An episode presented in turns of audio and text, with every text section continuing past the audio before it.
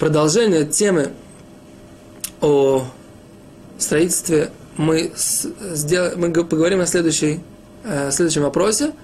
Дело в том, что мы говорили так, что есть ситуация, когда мы не воспринимаем сборку предметов как строительство, а именно когда это происходит слабыми соединениями или легко происходит, то есть у нас нет сильного соединения.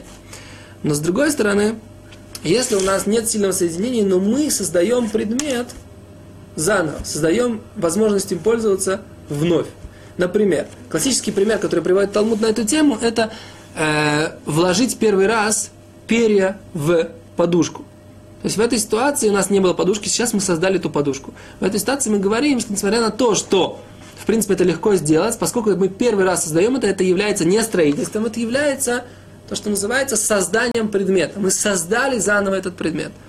Создать заново предмет нельзя, даже если это не строительство. Поскольку мы создали предмет, это, возможно, подпадает под какой-то другой вид работы, запрещенный в шаббат. Об этом мы поговорим на следующих уроках. Итак, у нас есть эта ситуация, создать заново предмет нельзя. С другой стороны, вернуть те перья, которые раньше были в этой подушке, можно. В чем разница? Объясняют комментаторы, что новые перья создать это достаточно, вложить это достаточно сложно, да? А старые это намного проще. И так мы получаем разницу между новыми и старыми. Новые нельзя, поскольку мы создаем. Критерием того, что мы что-то создаем, что это трудность процесса. А старые можно, поскольку это легко, и мы воспринимаем, что даже то, что они сейчас выпали, мы не воспринимаем, что сейчас больше этой подушки нет, а просто элементарно достаточно вернуть обратно эти перья. Теперь из этого можно сделать вывод, что даже ботинок, в котором нет шнурка, он тоже не является ботинком, пока, в принципе, его нельзя в этой ситуации носить. Поэтому сказали комментаторы, что даже если человек хочет ставить ботинок заново, это все равно нельзя. Старый шнурок, с другой стороны, можно вставить, если это легко. Понятно?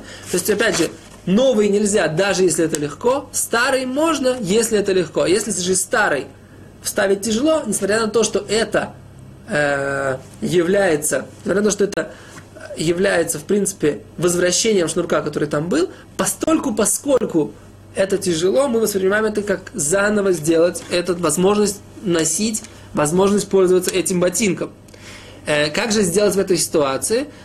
Поиски написали два варианта, как решить эту проблему. Если нет, вставить либо шнурок другого цвета, либо вставить его только на первые две дырочки. Таким образом, мы не постоянно делаем этот вариант, не постоянно делаем это соединение, не постоянно. Это выглядит, как будто мы временно что-то сделали, подготовили этот ботинок, который сейчас мы только можем им воспользоваться, но, с другой стороны, мы не создали ботинок в той форме, в которой он должен быть изначально. И поэтому это можно сделать в шаббат.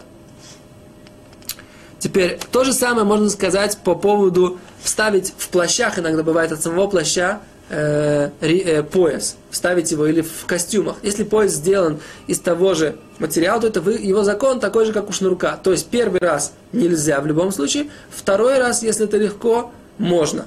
Теперь, с другой стороны, вставить ремень в брюки можно в любом случае, потому что ремень не воспринимается как часть брюк. Это не воспринимается как дополнение формы брюк, а воспринимается лишь только как сейчас, в теперешний момент, вот как с той ситуацией, когда мы берем другого цвета шнурок. Мы не соединяем, мы просто используем два предмета вместе. Мы не восполняем форму вот этого предмета. И по той же причине можно вставить подушку в наволочку или в пододеяльник, поскольку мы не создаем что-то новое.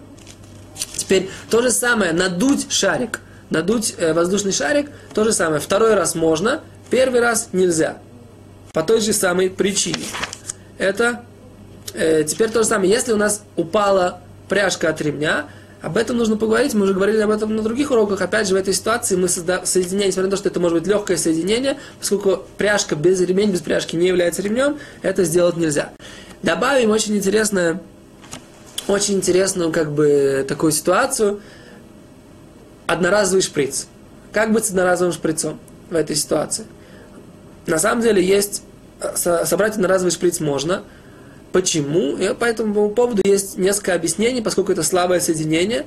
И самое интересное, на мой взгляд, как бы очень интересным оригинальным объяснением является объяснение Равальяшева, который говорит, что этот шприц, он сделан таким образом, чтобы перед соединением его собрать, и два вот этих вот соединения иголки и непосредственно вот этого колбы, в которую набирается лекарство, это не является как бы двумя разными деталями, а является двумя частями одного целого, которое, в принципе, просто приходит как бы в вот такой форме, поскольку нужно, чтобы они же, в принципе, могли бы прийти и так вместе, но они просто для того, чтобы как бы была дезинфекция больше и так далее, приходят таким образом. И Рав Шломо Залман добавил к этому, он сказал это исторически раньше, чем Равляшев, но неважно, смысл такой, что поскольку это не является важным творением, это моментально выкидывается, поэтому мы не воспринимаем здесь как что-то новое, что мы создали, а только использовали какие-то две вещи и их выкинули. Поэтому собрать шприц в шаббат можно. Да, то есть как бы одноразовый шприц собрать можно, и таким образом мы говорим, что это можно сделать по поводу инъекции, сделать какой-то укол и так далее. Об этом без раташи мы поговорим на отдельных уроках, как это можно. В некоторых ситуациях можно, в некоторых нельзя. Нужно спрашивать у компетентного раввина, если у кого-то есть постоянный курс, в случае, если есть какая-то опасность для жизни, понятно, что все можно. Это однозначно. Теперь в Йомтов, если вы хотите зажечь свечу, и нужно, так сказать, надеть на кругленькую такую вот поплавок, надеть на него фитиль, то это тоже можно, мы не воспринимаем здесь как соединение, как создание какого-то предмета. Это то, что касается создания предметов без строительства, но когда у нас есть использование или создание какого-то нового предмета, который дает нам возможность им пользоваться. До свидания.